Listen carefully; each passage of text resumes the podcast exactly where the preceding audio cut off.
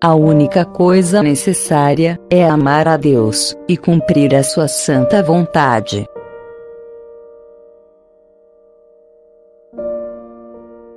Por Santo Afonso Maria de Ligório. A virtude da caridade nos leva à união com Deus. Além disso, nos dá força para praticar e sofrer tudo por Ele. Para um grande amor, não há nada que seja difícil, pois onde existe amor, não há coisa penosa. Vejamos o que diz São João Crisóstomo a respeito dos efeitos produzidos na alma pelo amor divino. Quando o amor divino tomou posse de uma alma, ele aguça nela um desejo insaciável de trabalhar pelo amado.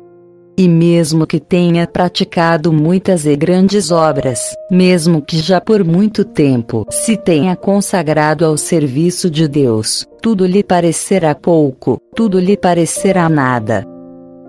A alma lamentará por ter feito tão pouco por Deus, e se julgaria feliz se lhe fosse permitido poder morrer e se consumir inteiramente por Ele. Ela se tem em conta de inútil, mesmo praticando tudo que está ao seu alcance, visto que o amor lhe mostra o que Deus merece. Ao brilho dessa luz, conhece a imperfeição de suas obras, e nelas só encontra motivos de dor e confusão, considerando insignificante tudo o que faz por um Senhor tão grande.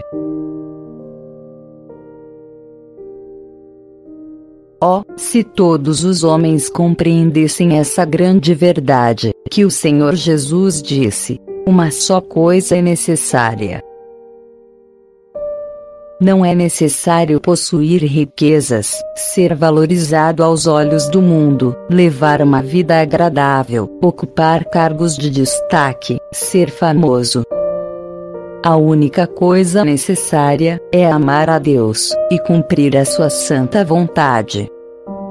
Foi apenas para isso que nós fomos criados, e é só para isso que Deus conserva nossa vida. Só sob esta condição poderemos alcançar a nossa salvação, a santidade e o céu.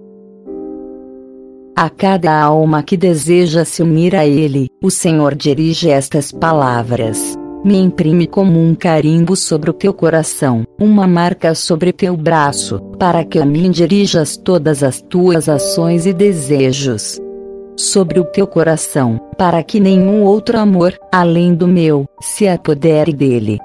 Sobre o teu braço, para que em todas as tuas ações tu não tenhas nenhum outro objetivo além de mim. Oh, como se chega brevemente à perfeição, quando em todas as ações se tem como alvo a Jesus, e só a Ele se procura agradar.